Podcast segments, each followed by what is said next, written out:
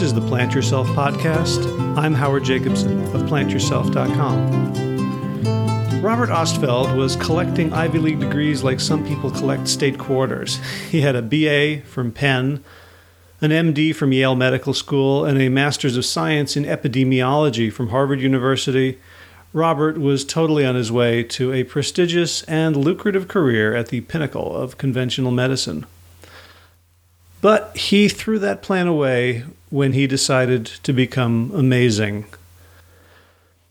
Robert founded and directs the Cardiac Wellness Program at Montefiore Medical Center in the Bronx, New York. And the medical center serves one of the poorest populations in all of New York State. And unlike other cardiac wellness programs that just involve blood pressure screenings, um, Robert's program treats them with both conventional care and lifestyle medicine, education, and plant based food. Somehow, Robert stumbled upon the China study in his late 30s, and I don't know if you know a lot of doctors, but if you do and you try to show them a copy of the China study, most of them are too busy. Most of them think that it's impossible that all these things, all these conditions can be healed or prevented or reversed or halted or ameliorated by a plant based diet, very few are open to the idea. And we, and we hear about those folks because they're newsworthy. They're the um, man bites dog stories of medicine. And Robert was one of those man bites dog stories. And despite the guffaws and dismissals from his colleagues, he woke up to a different way of treating patients. He changed his own diet, his own lifestyle, and works with the community. And the most interesting thing from my perspective about his work is not necessarily the plant based part, I'm kind of used to that by now, but how he and his staff have really blurred the lines between caring for individuals and caring for the community. In other words, in medical treatment versus public health. I can't even say where one starts and one stops in his practice. So I hope you'll enjoy this conversation. And without further ado, Dr. Robert Ostfeld, welcome to the Plant Yourself podcast. Well, thank you so much for having me. It's an absolute honor to be here.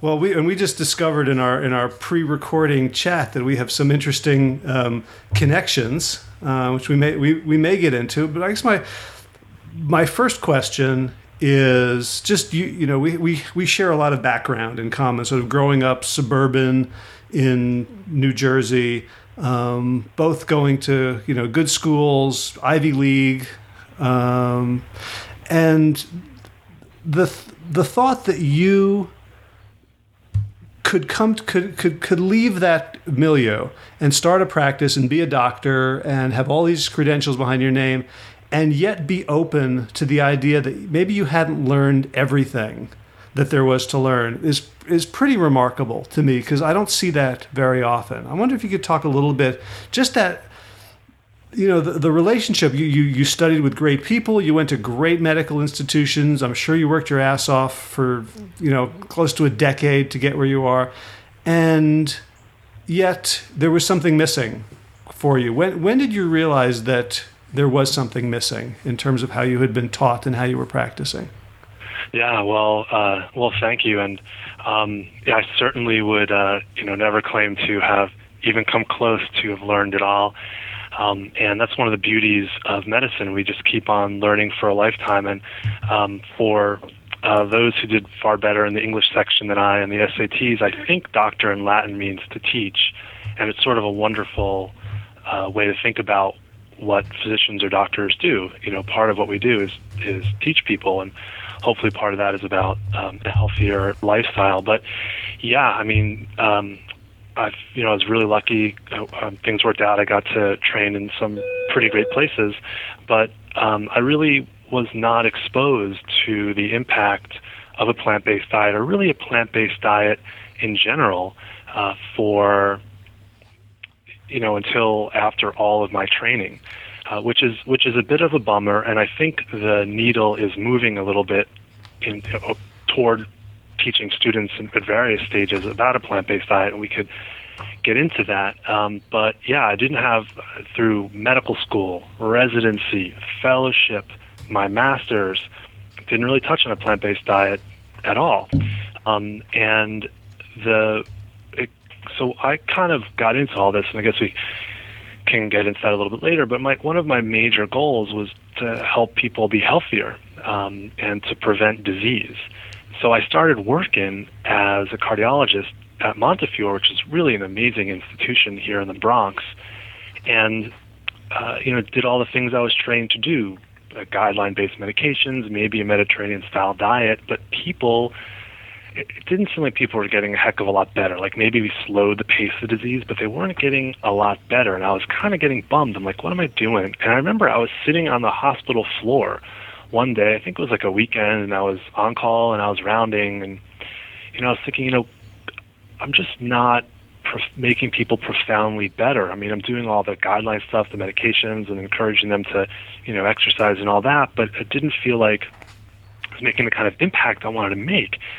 And it seemed to me at the time that the only people within cardiology that were really saving people were those, the interventionalists who are putting stents in during giant heart attacks at 3 in the morning, which are in large respect preventable with a plant-based diet. And you know, it's important that we have people there to put in those stents, but we'd like to avoid that if at all possible.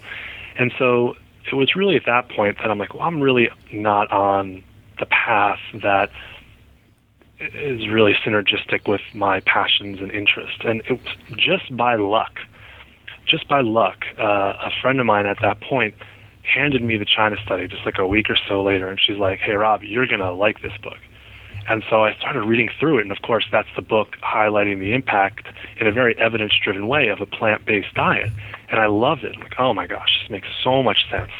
And then I started learning more about it, and I got to invite a number of amazing people like Dr. Caldwell Esselstyn and Colin Campbell and others to speak at Montefiore um, about the plant-based diet. I got to learn more and more about it, and one thing led to another, and started our cardiac wellness program here, which has the goal of preventing and reversing disease with a whole food plant-based diet. And we've had hundreds of patients come through, and I've quite honestly seen some of the most unbelievable turnarounds.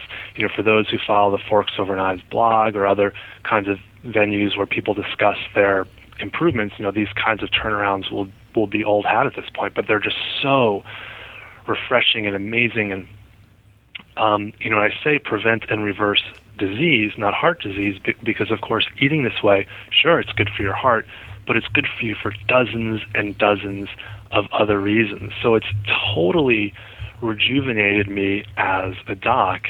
And quite frankly, one of my secret goals of the program, and I know this sounds a little of our wellness program, and I know this sounds a little corny, but is to help save the world, which I know is maybe a little melodramatic, but the reason I say that, and, and I'm sure many of your listeners will agree, is because by eating this way, a plant based diet, it's great for the environment. It's great economically in terms of costs, healthcare, and all sorts of things. And it's also great for an individual person's health. So uh, that's sort of one of my secret goals. Mm. Well, so you know, and saving the world, I think, isn't isn't something that doctors think about very often because they're they're just trying to save whatever's in front of them in the moment. But you also have a, a master's in epidemiology from Harvard, I believe. Uh, yes. Right, and that's that's the the study of the um, causes and distribution of of diseases and health. Right. And, and so I'm curious about that because you know I know I have a lot of friends who are you know smart, they're doctors, they're like you know into numbers, and they read the China study and were able to dismiss it. And they were able to say things like correlation is not equal to causation, and they had they had the intellectual toolkit to I think completely miss the point of what the book was about. And I'm wondering like what what was it like for you to open that and to see a vision of the world that was you know if not if not opposite what you had learned at least cer- certainly like parallel to it like there like yeah. like it was a different universe it hugely supplemented everything that i had learned and i'm bummed and disappointed that they could dismiss it and i'll get into that. There's just so many aspects of it that I find inc- that I find of the China study to be incredibly compelling. And one of those, and there's there's many, and I can I can start to explain why I, I don't agree with you know dismissing the findings of the China study. But um, first of all, Dr. Campbell uh, grew up a cattle farmer, I believe, um, and then went into studying nutrition to learn more about the benefits of milk and meat. So he came into it with an incredible life bias. I mean, that's what his family did. And so he wanted to help kind of prove the benefits of that. But he was open minded enough to let his research sort of define his path, if you will. Um, he let evidence drive him as opposed to any kind of preconceived notion. And then he flipped 180 degrees, which I think in of itself is a, real testament to his open mindedness and academic rigor. So that's phenomenal. Um, but in terms of the China study itself, I mean, from a 10,000 foot view, you know, not that this is so important, but you know, the New York Times at the time called it the Grand Prix of epidemiologic studies. But it's it's absolutely true. Causation correlation does not equal causation. It's just one piece of a very big puzzle. And it was an amazing epidemiologic study with tons of data. But if you take any one study, you can poke holes in it. Um, and there are journal clubs that happen at medical centers all the time. You know, our cardiology fellows have a journal club, and medical students and residents have a journal club. And what journal club is, you take a particular article or two and you discuss the strengths and weaknesses, which they all have. Um, and so, and so that you can you know learn about how to read a study and about how to you know think critically about it and apply it to the best of your ability and the best of the data from that study to the patient that you're seeing. But in terms of the China study, um, when sure one study you can say, well, look, you know, in an epidemiologic study, you are finding correlation, and you say, okay, does eating plants lead to better disease? Well, maybe the people who ate plants they also like super exercised a lot and other things that were, that may have attributed accounted for this great outcome.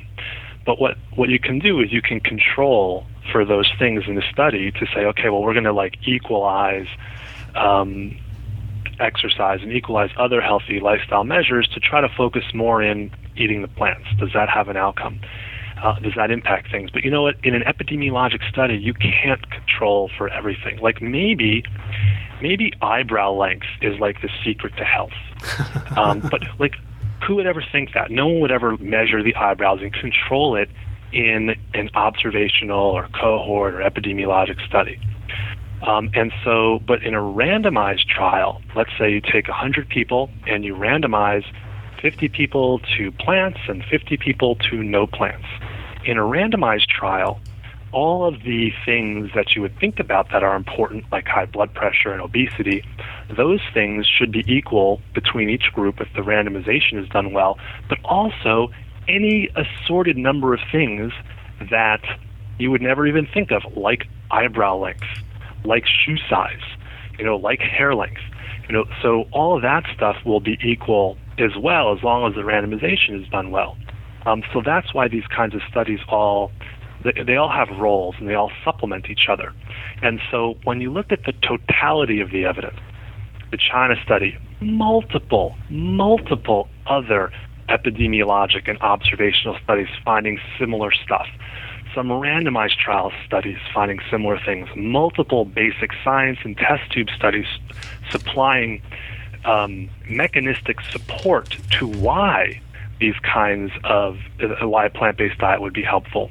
When you look at the totality of the evidence, sure you can poke a hole in any one of those studies, um, but when you look at the whole needle where it's all pointing, I think that that profoundly supports it. And then, of course, I look supports the impact of a plant-based diet. And I just, you know, this is not exactly science, but I look at my own clinical experience, and for the patients who embrace the whole food plant-based diet, they're the ones who have the most profound benefits.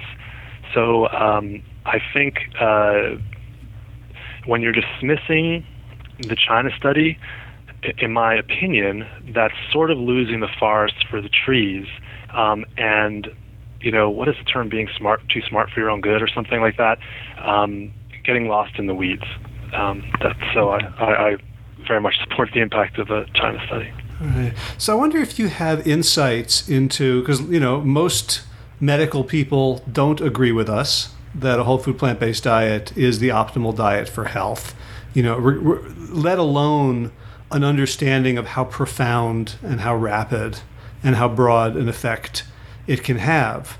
Um, you know, they're, they're arguing about still paleo or, or Mediterranean and, and, and all that stuff. Do you have a sense of how they're thinking about it? Is it simply that they, they like slept through statistics class or or it's they're being taught wrong or they're they're, they're looking at different things like what what do you how how do you account for that gap i think it's kind of all of the above and you know there are just so many docs out there. So i, I kind of think it's all of the above. First of all we're really not taught about it. Uh, when i went to medical school it's a while ago now like maybe we had two or three lectures about nutrition but mostly it was about a kind of random vitamin deficiency things that you almost never see in the Western world now. It wasn't about some, you know, this diet or that diet, and um, the, the, and that theme continues to this day, albeit probably, I don't even know. It might actually be worse now. Some schools are doing a little bit better job of it, but on the whole, probably not. Um, so we're not really taught about it, and the people who are teaching and that we're following on the wards, you know, they're more senior, and they're less likely to have learned about it. So it really takes like a generation or so for things to shift. Um, so we're not taught about it. The uh, and we don't. So it's not discussed a lot. Um, in terms of the data, you know, the one pushback that I've had from very um, you know academically oriented colleagues is that there are not a lot of randomized trials. And it's hard to argue with that because they're right. There are not a lot of randomized trials. There are bigger randomized trials with a Mediterranean style diet. And, you know, diet is a continuum. The Mediterranean style diet is healthier than a typical Western diet. It would be hard to find a diet that isn't healthier than a typical Western diet, but diet's a continuum. But the way, so we, we lack multiple large randomized trials. And so some of my associates or colleagues who, you know, are, are very, very bright and consider themselves, you know, evidence driven have not been willing to fully embrace um, a plant based diet because of that. But the way I see it is that given the where the data is now on the impact of a plant based diet being so profound that I feel like we should consider that a plant based diet as the optimal diet, and then let's prove it wrong. You know, it's not that how we're currently eating in the U.S., where the you know the number one reason to die is heart and blood vessel disease for men and women. It's not that the way we're eating now is uh, the optimal way, and that should be the default. And let's prove that wrong. Um, given where the evidence is for a plant-based diet, I think that should be the default, and then let's prove that wrong. Like you know, maybe Woody Allen will ultimately have been right.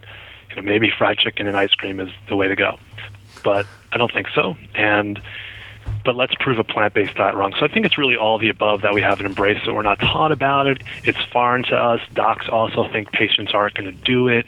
We don't know how really to teach about it. We know very little about nutrition. Um, so it's kind of out of our out of our comfort zone. So it's a multi-pronged issue. Mm. So when you, you read the China study, you were convinced. So what, what, what year was that roughly? Uh, gosh, somewhere in the like late 90s, around 97 or 98 or so. I mean, two, 2007? Oh, sorry. sorry. Uh, 2007, yeah. Around 2007, 2008. Gotcha. gotcha. Um, so at, the, at that point, you were, I guess you were like just under 40? 30, yeah. 37, 38, like that? Yeah, exactly. Did you, how, how was your health at that point? Um, um, my health, my health is fine. Um, didn't have any kind of overt medical issues. Um, but I, you know, like anyone, I want to or like many people, I want to be as healthy as I can be. And when I read it and learned about how I could be healthier, I changed the way I was eating as well. And I thought that that would be helpful with me for patients too, because it's a lot easier for me to ask them to do it when I'm also walking the walk.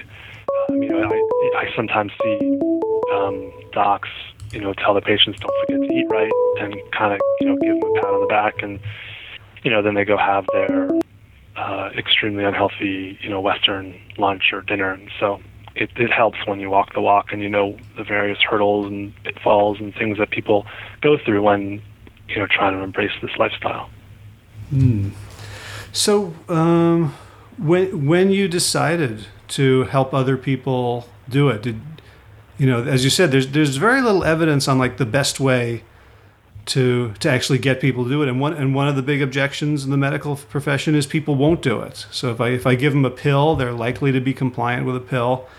If I give them uh, a surgery, they're they're there, they're out, right. they're, they're you know by definition 100% compliant. And if I tell them to go eat something that I'm not eating, you know that that ain't gonna happen. Um, how did you begin to approach that question as as sort of an evidence based practitioner of medicine? To not just tell you know to feel like oh you know go go eat your broccoli and rice and now I've done my job as opposed to actually getting the clinical outcomes you were looking for? Yeah, I mean, it's a great question, and it's a really vexing issue. Um, behavior change, in my opinion, is the holy grail of medicine. I mean, we all kind of know that eating kale is good for us, but actually to make that happen is is really hard. And the whole com- the whole compliance thing, you know, with uh, you know a prescription pill for cholesterol lowering medication or whatever, there's some some data out there that you know 30 40 percent of people just stop their pills after a year, hmm. um, and you really need to stay on them to keep it to keep it going. Um, you know, because someone may feel fine, they take a cholesterol pill and they feel fine, they, they just sort of forget about it or it falls off the radar. Um, so, you know, we're we're kind of sometimes if, if we don't keep our eye on that ball too. And don't get me wrong, when we're preventing, when we're trying to treat patients, it's all the above, lifestyle and medications where appropriate. Um, you know, if we don't keep our eye on the medication ball as well, that can really fall away. But in terms of, you know, how I started to think about getting patients to embrace this, there was, I, I thought about it in a few ways. I, I had remembered, I, I still haven't been able to track down the study, although I haven't put a lot of time into looking. I remember seeing a study where they had asked patients to make some lifestyle changes and, and they randomized them to baby steps versus diving in. And the thinking had been before, or certainly heard discussed, you know, well, you know, we don't want to be too drastic. Let's just have to take one step at a time. And so in this study, the baby steps didn't work, or, and the more drastic change worked. Hmm. I was kind of impressed with that, and so I thought that that would be a good approach to take. It seemed like that's the approach that Dr. Esselstyn was taking, and I thought that you know to really break habits and to change a bunch of things, people should just fully dive in. That was just some sort of bias that I had. And it's not one size fits all. Some people need to work their way into it. But that was the bias given the, the, the study that I had seen, what Esselstyn had done. And then I also came to see that people's taste buds change after a couple of months. And people, you know, when they really embrace it, their health gets so much better so quickly that it kind of sells itself. So I thought like half measures and half steps might not be sufficient. And don't get me wrong, like I don't want perfection to be the enemy of good. Um, and I have some patients, and you know, if Dr. Esselstyn, you're listening to this, like earmuffs right now, please. But um, you know, I have some patients who all they're going to do is 70%. Like that's it. You know, we'll talk about it. That's it. And look, I'll take it. You know, it's better than 20%, and they still have benefits, just you know, not as much as those who go further. Um, so uh, I just quickly lost my train of thought, but I think, oh, and so they see the benefits so quickly that um, you know it, it sells itself. Because hmm. mm. you know I've been trained as a behaviorist and as a, uh, a, a coach and a health coach and a you know a marketer, and I've often seen the opposite, right? That the, the prevailing wisdom is you give people baby steps, small wins, little successes. And so I wonder, like, there's a lot of data out there that shows that that's a really good approach. And so I've been thinking a lot about, like, why it t- tends not to work in this case.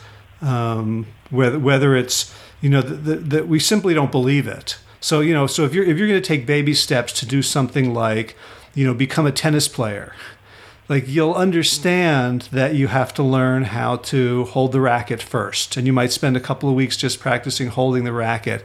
That you know that you're not going to sort of jump into wimbledon.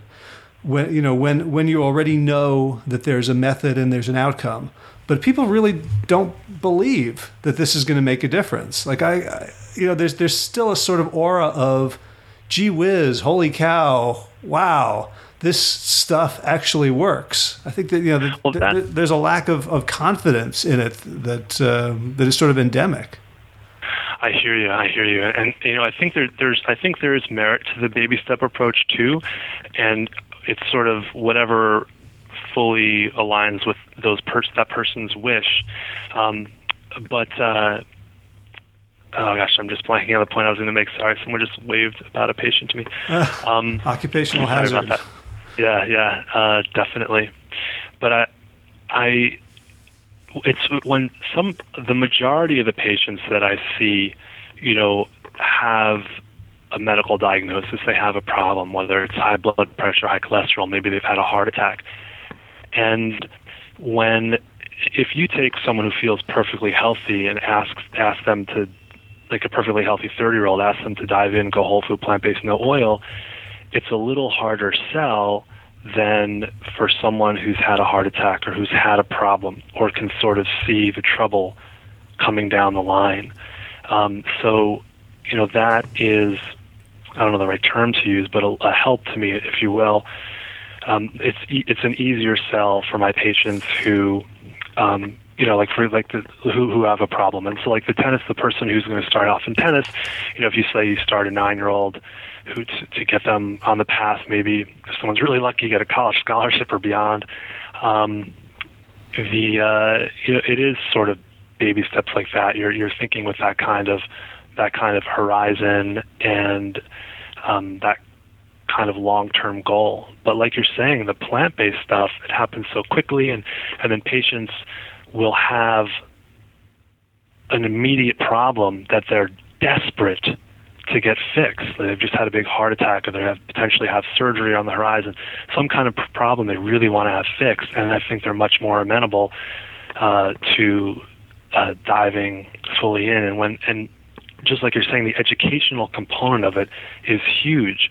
You know, people will often say, "Oh my gosh, really? This this might work," and that speaks to where we are as a society, not really speaking about the impact, the beneficial impact of a plant-based diet much. And I think that's one of the keys to our program, where we have these four to five hour teaching sessions on periodic Saturday mornings, where we go through the impact of the diet in a lot of detail and try to fill whatever kind of education void there might be for patients so that they can really see the impact. And we have a patient who's living this way speak so they can see, look, it's not just, you know, Dr. Ostfeld talking about it. Here's a patient who's had the incredible turnaround as well. So that educational aspect helps. And when I'm in clinic seeing patients, I try to start to fill the educational void as I talk about the impact of a plant-based diet specifically for them and their medical issues and why that's going to help them and seek to find a unique hook for each person. Like maybe you know maybe someone's got um, a graduation, their kid's graduation coming up, or their granddaughter is going to get married or something, and they want to dance at the wedding. Something as a hook to uh, help them be that much more excited uh, about about a plant-based diet. Mm. I'm thinking about you know the a statistic you just mentioned I'd never heard before about 30 to 40 percent of patients like stopping their cholesterol meds within the year because they're they're they're feeling better and I'm wondering whether the the recidivism rate for a plant-based diet once adopted is maybe a lot lower than that because you know I, I think I, I, read a quote of yours somewhere. I'm, I'm, blanking on where it was that you know people cry when they see their improvements. Um, you know, to the plant-based diet. No one ever cried when I gave them a script for for statins. You know, is, is, yeah. there, is there something about the plant-based diet that you know so, sort of creates this this bigger identity in in folks that that is easier to maintain than a pill habit? I think it's I think it's both. I think sometimes it's harder and sometimes it's easier because when you embrace eating this way, you know, yeah, you it, it sort of sells itself because after two or three months you've lost a lot of weight. You know, I've had patients come off multiple medications, they'll they feel better. So it kind of sells itself. So so you're right you know, but if you say just put someone on a pill for a cholesterol lowering medication, that can be important too. Typically, that person feels perfectly fair when they're on the medication, and three months later, they feel pretty much the same way. So they're not feeling the beneficial impact of the pill, whereas with the lifestyle change, um, they do. So there's that aspect of it selling itself. Um, and also, after one of the reasons why I want people to dive all the way in is because with anything, there's a learning curve, and it takes a little while to get your sea legs. And it's easy to fall off the wagon early on before your taste buds have changed, before you've really seen the benefits. So I really ask patients to be to the letter of the law two to three months. Um, so it can sell itself after two or three months and it also becomes like a whole lifestyle like taking a pill once a day in the morning when you brush your teeth like that's not a lifestyle. But now you're thinking about how you're eating how you're living. Some people it begins to resonate with the environmental and the ethical aspects of it. So it takes on more than just a health component. So that makes it sticky a sticky habit that'll hopefully stay with you. But then of course there are unique hurdles in that it's different uh, than the way the average person eats. It's different than the way the average restaurant in society is geared to work. So that throws in challenges. You know, family members who may not know about it will be like, you know, suddenly everybody's an expert in nutrition once you try to eat more healthily. You know, they'll, you know, advise you differently and, you know, I'm hurt that you won't eat the whatever animal product I made. It's a special family dish. And so it, it has uh, unique hurdles with it as well. Uh, so it can get to be um, a little dicey, but it's actually kind of exciting for the person who embraces it. They feel the benefits. When they learn more about it, they can actually, you know, help their loved ones, you know, their friends, their family begin to, you know, even open their eyes a little bit or about the impact of a plant-based diet, help them change their lifestyle. I have a number of patients who do just that. Um, you know, one has all of her brothers and sisters shift, her husband shifts, nieces and nephews are eating much more healthily. It's really um, pretty awesome. So it, it has unique um, reasons to be sticky and unique reasons to make people fall off uh, the wagon. And with any kind of habit change, it does take some degree of perseverance um, and maybe some accountability. And that's why when we have patients come for our Saturday morning sessions, I encourage them to bring a friend or a significant other to kind of help them along the way, but also someone to sort of have them be accountable to. And we'll see them or touch base with them relatively frequently um, so they can, you know, be accountable to us uh, as well. And people like it's kind of fun, like oh, like I lost another five pounds, or my cholesterol fell fifteen percent, or you know, those are fun measures to to see. Hmm. So you are working in the Bronx, right? Can can you describe yeah. sort of the, the patient population that you're you're uh, you're practicing with? Yeah, um, I feel very lucky to work here in the Bronx. The Bronx is it's obviously one of the boroughs of Manhattan, and I think it's got somewhere around 1.8 or 9 million people. Don't know exactly. Um, it's um, a largely um, indigent patient area the Time magazine or a magazine like that, maybe four or five years ago, came out ranking the uh, health of all the different counties. I think they're called counties in New York State. They did it state by state. They didn't compare between states, just within states. and Bronx, the Bronx, there were like 50 counties in New York State, and the Bronx was 50th. Hmm. Uh, so, and you know, it's whatever Time magazine, but they or some magazine, but they had you know a lot of health measures that they looked at. It, looked, it was a pretty reasonable way of looking at it. So, you know, not an area with a lot of healthy people.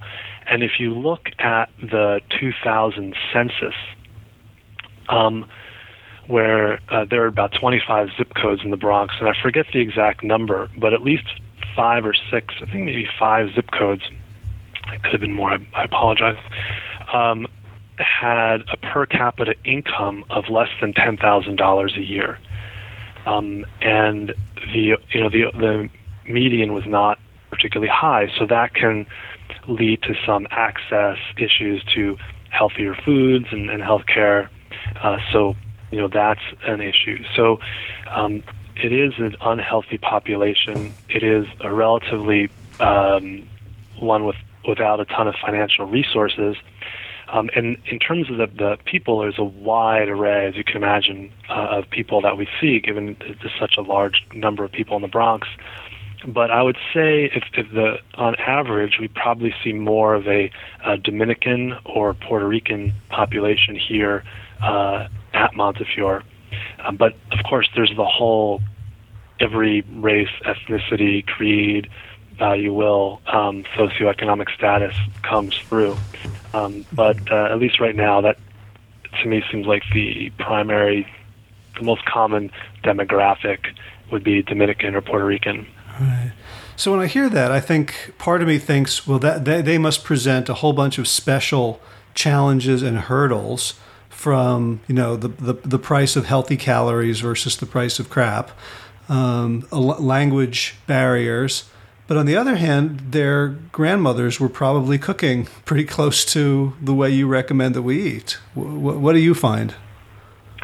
Um, I, I, find that uh, at least for the the current generation that I work with, it's a it's a bit of a climb at first uh, to have them open to embracing it. It's very different from what they've um, been doing, at least here, or maybe you know over the the course of their adult life. Um, there are access issues to having access to healthy foods, although, although Montefiore and the city does a lot of work to try and and help people with that with green cart programs and other programs to make it easier for people to have healthier diet. Um, but and and perceptions of beauty are different. Different populations uh, think, you know, that maybe um, I don't know the right term to use, but a, a body with more weight on it would be is is more beautiful, and others think that a body with less weight on it is more beautiful. Um, and so uh, you know, when you eat a whole food plant based diet, no oil, people typically lose weight. And I, I've had patients um, who uh, are, um, you know, from Puerto Rico who've said, you know, um, that, that they still fall significantly into the overweight realm by uh, body mass index measures and any kind of, you know, uh, measure we would use in studies but for them personally, they're like, well, um, I feel like I'm getting too skinny. I feel like this is not an attractive look for me. Um, mm. And you know, they will have friends and family members saying that perhaps they're getting too skinny. Uh, and even though by any kind of um, I don't know the right term to use, but like scientific measure that we would use, they're still at a very unhealthy weight. And this is not everybody, but there are certainly many examples like this. So it presents unique challenges. Those are um, those are, are, are, habits and perceptions that are hard to change, and you know we try to work with them to um, at, least focus a lot on the health aspects of it, um, and and you know and beyond that, but typically the, the health aspect for the person. So. Uh, it can be very much a uh, a steep climb, and the hurdles in place are multiple uh, things within society, like perceptions of beauty, like habit, um, uh, like you know some of the things that grandma used to make that uh, create a lot of inertia.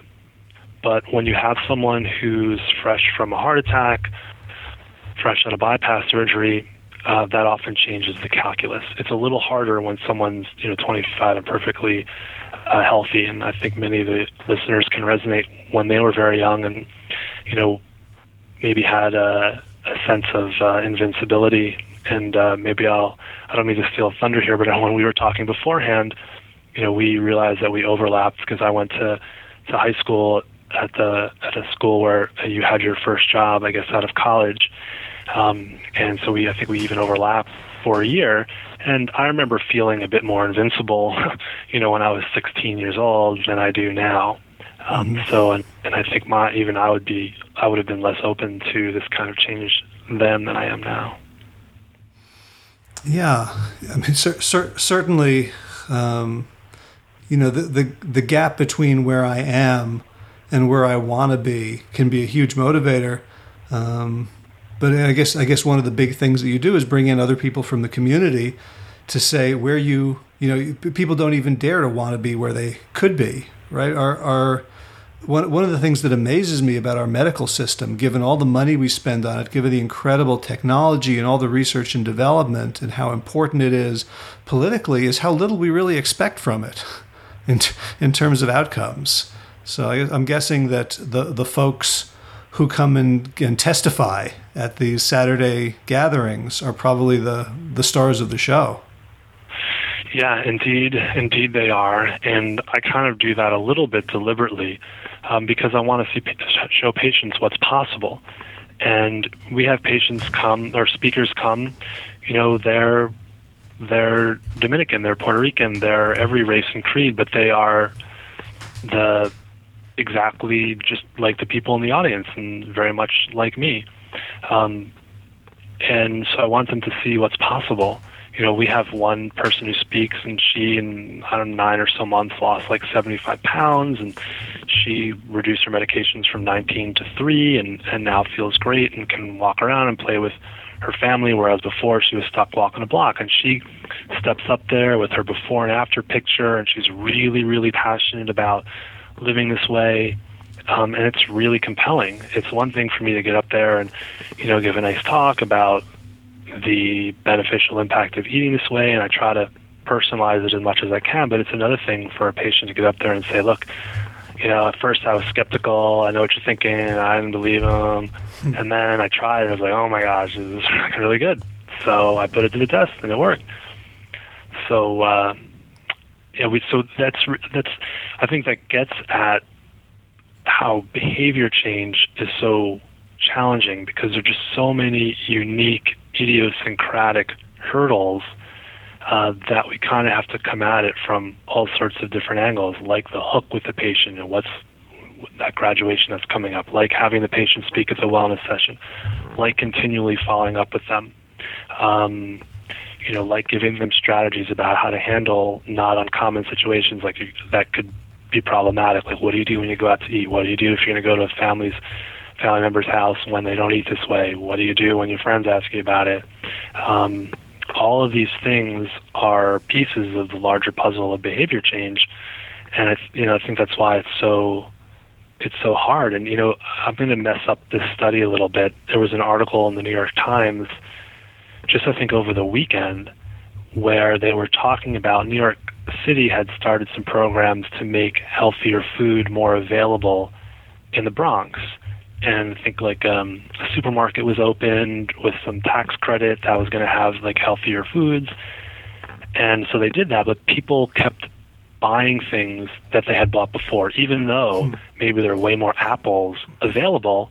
They were still weren't buying them. They were buying, you know, the old habits die hard. So uh, it's it's more it's it's just a very complicated um, issue that uh, you know like having your podcast and you know me with my small clinic and hopefully patients being ambassadors with us um, and people writing books and movies and politicians talking about it and Beyonce coming out and talking about being you know vegan and um, all of these things uh, you know add up uh, to help us begin to move the dial. Mm. Yeah, you mentioned earlier about um, you know, not just the personal. You, you like, you know, we, we're trying to save the world, and so of course there's there's uh, environmental aspects to eating a plant-based or vegan diet. There's uh, animal cruelty aspects. There's economic justice aspects, and you know, given that you work with the poorest of the poor in in New York, I wonder is, is there some level of dignity that accompanies, you know, um, people doing something for for others. You know, I'm thinking about like you know people without much money donating to charity or you know giving what little they have to to others. I know there've been times in my life where I felt you know I've had a bad year financially and like I wouldn't buy organic food. right? right? It was and and then you know after I learned about the the the, the farm workers and their conditions. Now, for me, buying organic food is about them much more than it is about me, and so I'm much less likely to to let the dollars and cents get in the way. I'm wondering if you find that with with your um, Bronx population that once they they get that there's bigger issues here, that it, it becomes a little bit ennobling. That's a great point. I've only seen that on a small scale. I've when I when I speak during our Saturday morning sessions and I speak when I see patients in clinic, I focus largely on the health aspect of it, um, and as I think that that's the area that I would have the most credibility. And when I start branching out into the, at least for the my patients, the ethical aspect, the environmental aspect, um, it uh, it's sort of out of my wheelbox, if you will. Um, and I feel some people resonate to that a lot, and other people are uh, do not. So I stick largely to the health aspect of it. But in my patients who um, are really, you know, kind of more so on autopilot, really pushing ahead with it, you know, it's those other things that are often I don't mean to minimize it, but like the cherry on top, or what pushes them and uh, gives them a sense of purpose about it. You know, when they will uh, help us or, or you know help their community. You know, some of them have tried to set up sessions where you know we'll go out and, and I'll give a little talk to a, a group, uh, you know, a church group or something, um, or they um, help get their um, brother or sister uh, or local community making changes, and and for them that's very nice, and and they'll feel good about it for the health aspect, and then they'll also some of them feel great about it for the environmental and, and the ethical aspect. But to be honest, I haven't dove as much into that as I should. I should probably think about weaving that in as just one of the other pillars to help people, or one of the other pieces in the behavior change uh, puzzle. Mm. Yeah, I'm, I'm also thinking about, you know, the, the more I learn about plant based diets and the more I learn about the gap between what I've been told as a medical consumer and what I've discovered as a, a health journalist and researcher is I have to wonder, like, why am I being lied to? And uh, does that come up as sort of a, a political or social um, uh, sort of consciousness raising in uh, in in your population? Yeah, it does. It it does personally for me, and also for some of my patients. Um, for example, like when when we are doctor, when we graduate from medical school, we take an oath to first do no harm. It seems to me that if we don't tell people about this profoundly beneficial way to live and eat, then we are doing harm we are a priori doing harm, which is unethical. Who wants to actually do that? And my patients will actually sometimes be visibly pissed off in the office. Like, why didn't anybody tell me about this? Hmm. Like, they'll actually like be really angry. Like, why, why didn't my doctors tell me? Why didn't they tell me this before I had my stent? What? I'm like, I don't know. uh, I mean, well, I, I kind of know, but I I'm like, well, they maybe I don't say, but like maybe they didn't know about it, or you know maybe they didn't think you could do it, or maybe they just don't believe in it, or something. I, I guess I can't speculate for another person's thinking, but uh, so yeah, I definitely see that um, with patients, and they'll be they'll be quite upset. And I've even had a few patients come through who before me they saw a doc, they told them they wanted to go plant based. They say the patients say that the doctor laughed them out of the office, and I don't know if that is or isn't true, but then the patient will go back to the same doctor after having lived plant based for a few months, and their numbers are much much better. But then, much to the lack of credit of the doctor, the doctor still won't like think it's a way to go, um, and then they'll you know, I guess leave and find another doctor to see sometimes. Um, so I think that that's uh, and and people will get upset. Yeah. Mm. So you managed to get this program approved at Montefiore. Um, how how hard was that? And I'm thinking specifically about, you know, your your one of your mentors, uh, Dr. Caldwell Esselstyn, who who sort of snuck under the radar at the Cleveland Clinic, and then as soon as like he proved it to be successful, was basically uh, exiled to right. you know to some leaky you know building off off campus, God knows where. Um, how what's how did you get this program approved and funded? And what's your relationship now with the other uh, with your colleagues in the, in the other parts of, of the system?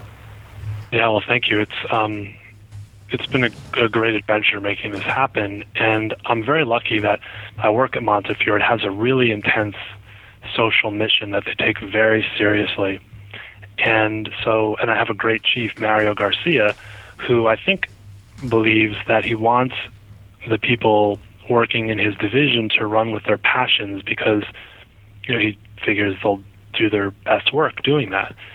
And so I decided after a while, you know, thinking about it and some of the ins and outs of it, that I wanted to start this program. And I basically told them, look, this is what I want to do. And in a big picture sense, the way it works is a patient comes and sees me, and then they come to one of our Saturday morning sessions, which are about four or five hours. Um, and, you know, I'm not reimbursed for those sessions. I don't charge patients for those sessions. We fund them all through tax deductible donations. But when I first started out, you know, I told him what I wanted to do, and they and he said, okay, you know, go for it. That sounds great. And I, you know, I didn't get pushback, and so, which is fantastic. Now I basically have to fund it all through through donations, and and those donations go to help me grow the research arm, the clinical arm, the sort of the PR arm, if you will, like talking to people about why living this way is helpful. Um, but you know, I get to use Montefiore space and so I don't have to you know pay any rent or things like that. So that's very very helpful, and I you know part of the infrastructure of Montefiore. So I didn't really get pushback at all, and so he said, if you want to do it, go for it. That's great, and and here we are now, three years later, uh, with this program that's you know growing and and I think getting stronger, um, and uh, so the and and I think the administration likes it. Um, in part because it's consistent with their social mission. Um, people now come to Montefiore who may not otherwise have because we have this, I guess, relatively unique program. To my knowledge, to my knowledge, there's not another one like it. Certainly from a cardiologist, you know, in the whole tri-state area, which is kind of embarrassing, but. Um, for do- for us as physicians. But so you're rate, you're getting people from the suburbs and from Manhattan coming as well. Yeah, Oh yeah, Pennsylvania. Um, people have literally flown in, um, you know, to take an airplane uh, to come and see us because you know they can drive. So all like Staten Island, um, all the boroughs, and you know, just as some perspective, Staten Island, it's it's kind of a hassle to get from Staten Island to the Bronx, and you're bypassing multiple medical systems, all of which are you know very very good. Um, so it's a draw for, for patients, and you know sometimes when you see patients, they they may need a test or two. So there's you know the financial aspect, the benefits of that for the hospital, and, and it's you know it's a nice PR thing for the hospital um, as well. I mean we're really doing good, and I'm trying to democratize the information as much as possible. That's why I don't charge people uh, for it, um, and so um, it's it's been pretty much embraced. Uh, I, I feel very, very lucky. And my colleagues, you know, I'm lucky. I've been here a little while, and you know, maybe behind my back they may chuckle, or sometimes when I walk around with with a bag of veggies or something, they're like, "Oh, you got your bag of Esselstyn there." um, that's, but, that's a pretty uh, sophisticated dig. Yeah, yeah, that's pretty cool. But which is great because that you know that means you know of course that they remember some either stuff we've talked about or the grand rounds, and oh yeah, we have you know I get to teach medical students, residents, fellows about this, and we have a pretty big fellowship program, like eight fellows a year. And once a year, they have like an hour long make fun of the faculty show, like around Christmas time. And every year, like literally, there are like 50 faculty members. Half the show is about, you know, me or our program, you know, like joking about broccoli or joking about kale or, you know, stuff like that. But that's great because, you know, it's in their consciousness, they're thinking about it. And then they go on and they graduate and they become cardiologists all over the U.S. Uh, so that's really exciting. So, and, and other colleagues are referring to us, surgeons refer. Um, so it's it's I've been very lucky, and you know, don't get me wrong, not everybody um, thinks it's it's great, but lots of people do, um, and uh, it's been fun to watch people speak more and more about it. And I guess that the proof is in the pudding, but uh, you know, people within our system are many people are, are coming because they're interested in either learning about it or you know um, being cared for in this way. So even you know within the Montefiore system, who would presumably know the most about it, they're coming too. So I, I feel very happy about that. Hmm. So you, you mentioned when we were talking before we uh, got on the air that uh, one of your goals at this moment is to grow the research arm and clinical arm. You talk yeah. a little bit about what what you've got, what you'd like to do, and what the what the benefits would be. Yeah, so thank you. Um, in terms of the research arm, what I have is a lot of patients who've come through, and I've analyzed some of that data. I looked at, I think, about 40 patients a number of years ago, and they had lowered on average their LDL cholesterol, the bad cholesterol, about 20 points, which I think was either 15 or 20 percent, um, uh, which is I think about 20 percent actually, which is about what a very weak statin uh, would get you. Um, but so what I want to do is to collate all of that data as best we can into some kind of you know observational study or multiple case reports or things like that.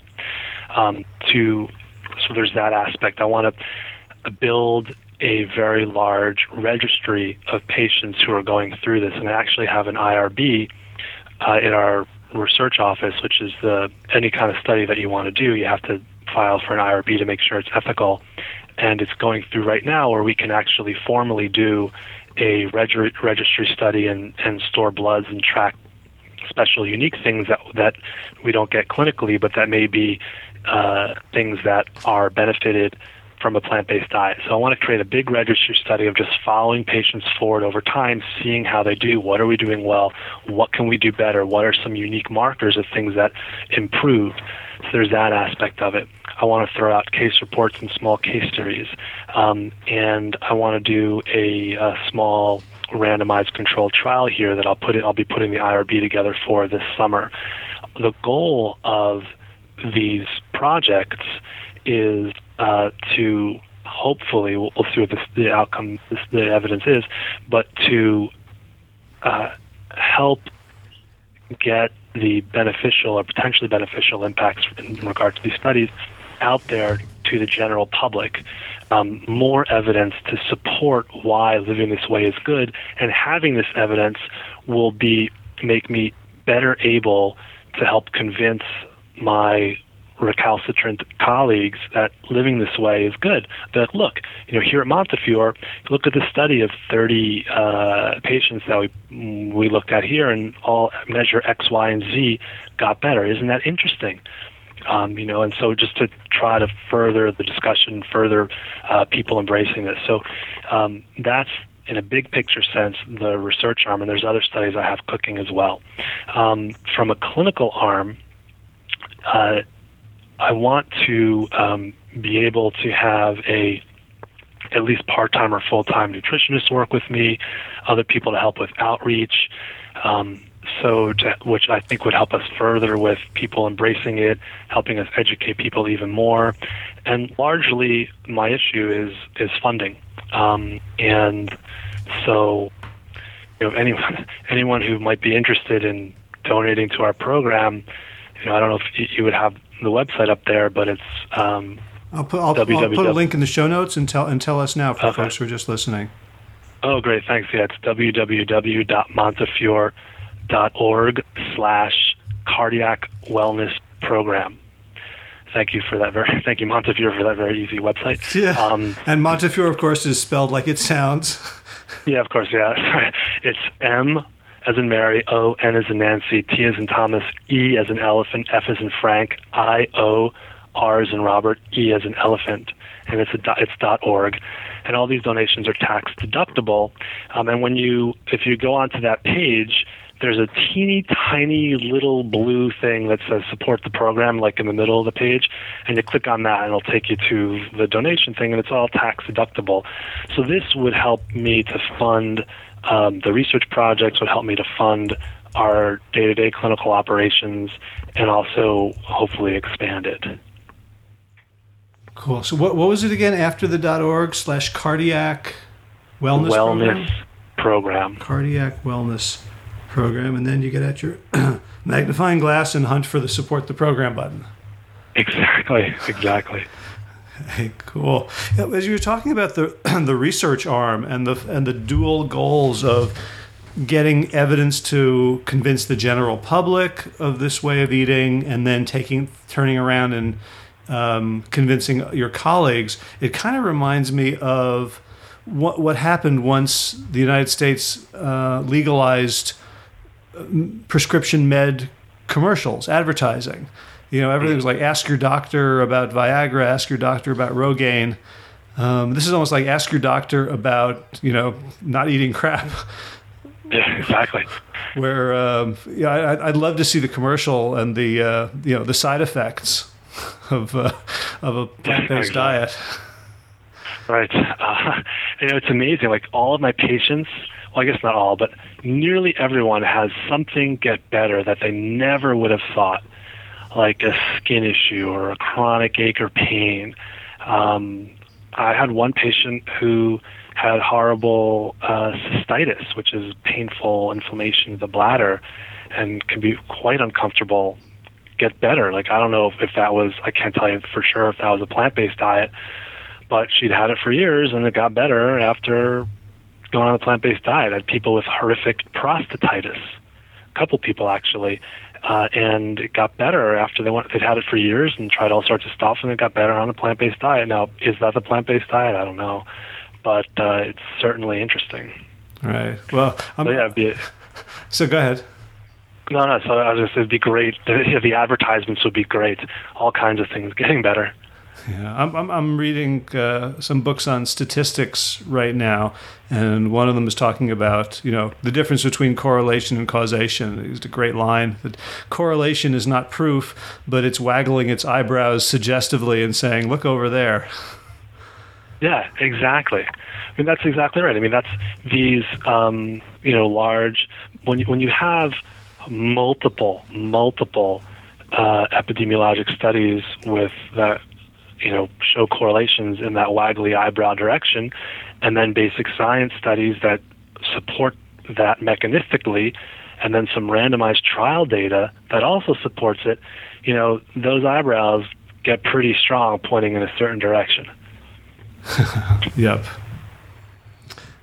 Oh, cool.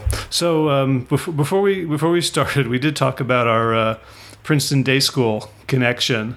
And yeah. um, and the one thing you asked me not to mention was your your uh, senior quote, which I feel compelled to mention because I think it's great. Actually, if okay, you don't mind. I was seventeen. Okay. Yeah, now that you've been well, you know, I mean, it could have been worse. You you you quote uh, a U two song and you say, "I still haven't found what I'm looking for," which, as I look back over our conversation, that kind of defines your saving grace as a doctor right? There are so many doctors that, you know, um, get their MD, do their residency, study with great people, get a position, and they're like, I found what I'm looking for. I know, I know the playbook for how to be a doctor. And yeah, we can't cure everything, and people don't always listen, and they don't take their meds, and they're kind of stupid sometimes. But this is the best we can do.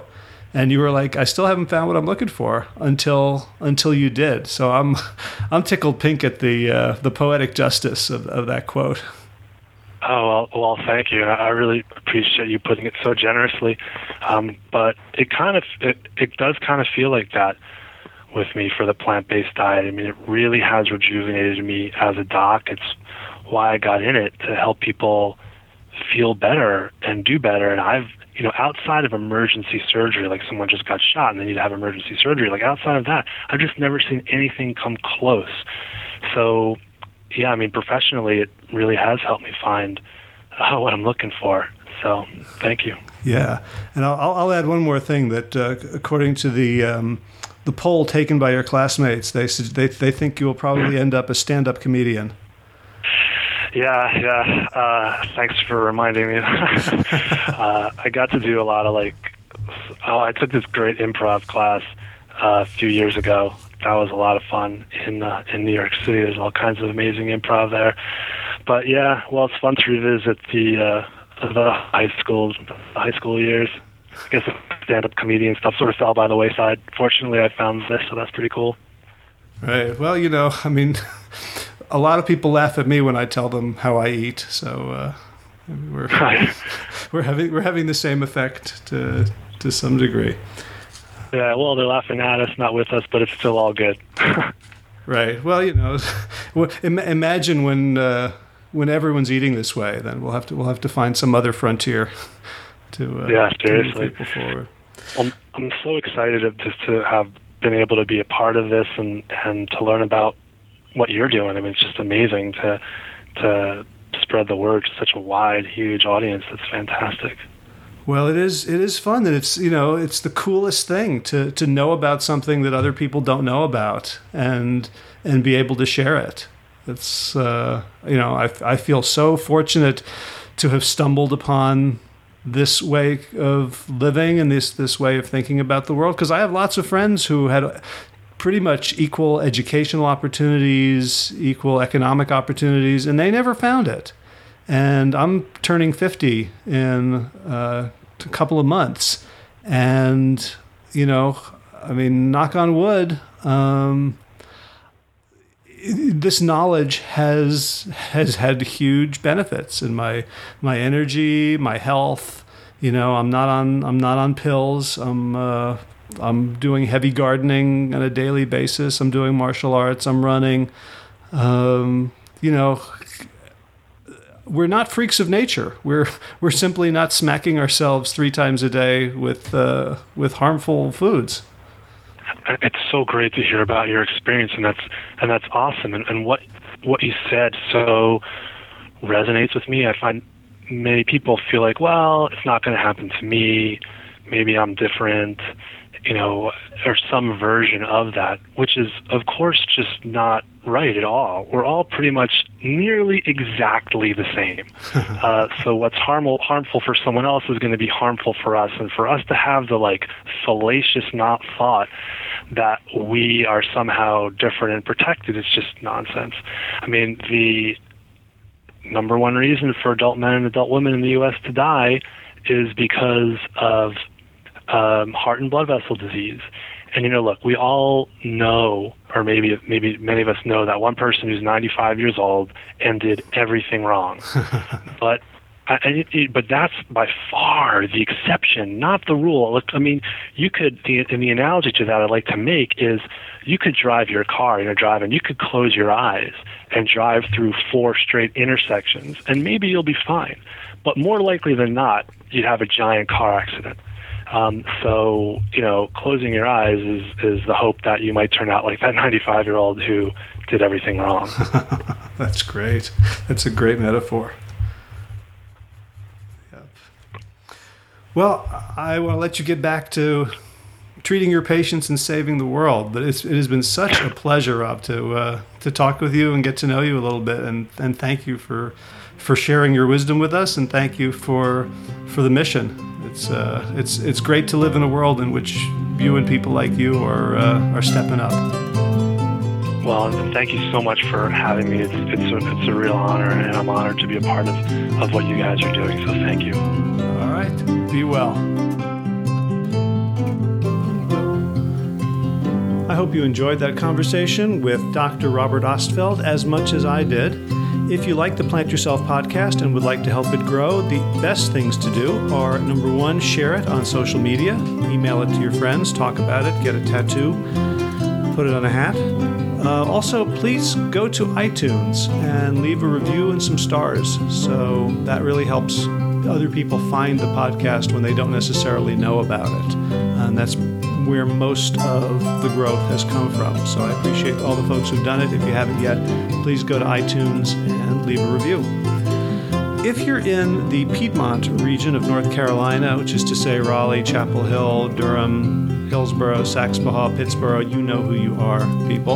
Um, you can come to a intro dinner that I host a couple times a month these days. Uh, Plant Yourself intro dinners, and they're all about delicious food and about learning about the links between diet, lifestyle, health, health care and what we can do to live long, healthy, vibrant, um, pain free lives for as long as possible. The good news is the dinners are free. The bad news is you have to RSVP. So if you want to find out more information, go to plantyourself.com slash dinners and you can scroll down and see the upcoming events and where to sign up. Also, if you'd like to attend an online version, if you live somewhere else and um, you're not going to come for the food, but you still want to hear what I have to say, go to plantyourself.com and on the right, there is a sign up box to attend a wellness webinar. And I'm going to need your first name, last name, email, and zip code in case I'm ever in your area so I don't have to bother everybody if I'm announcing a stop in, uh, you know, Tuscaloosa or Miami or something like that. And as soon as I get those rolling, you will be invited. It's the end of May, and I got to go outside. We got a lot to do. I've got to stake up the tomatoes. I learned today about the Florida weave, so I don't have to use those horrible tomato cages that, that fall over and crush all the fruit. Um, got a lot of other stuff to do in the garden, deadheading, uh, trying to keep the Bermuda grass out of our beds. And whatever you are doing, inside or out, this beautiful spring day in the Northern Hemisphere, beautiful fall day in the Southern Hemisphere, be well, my friends.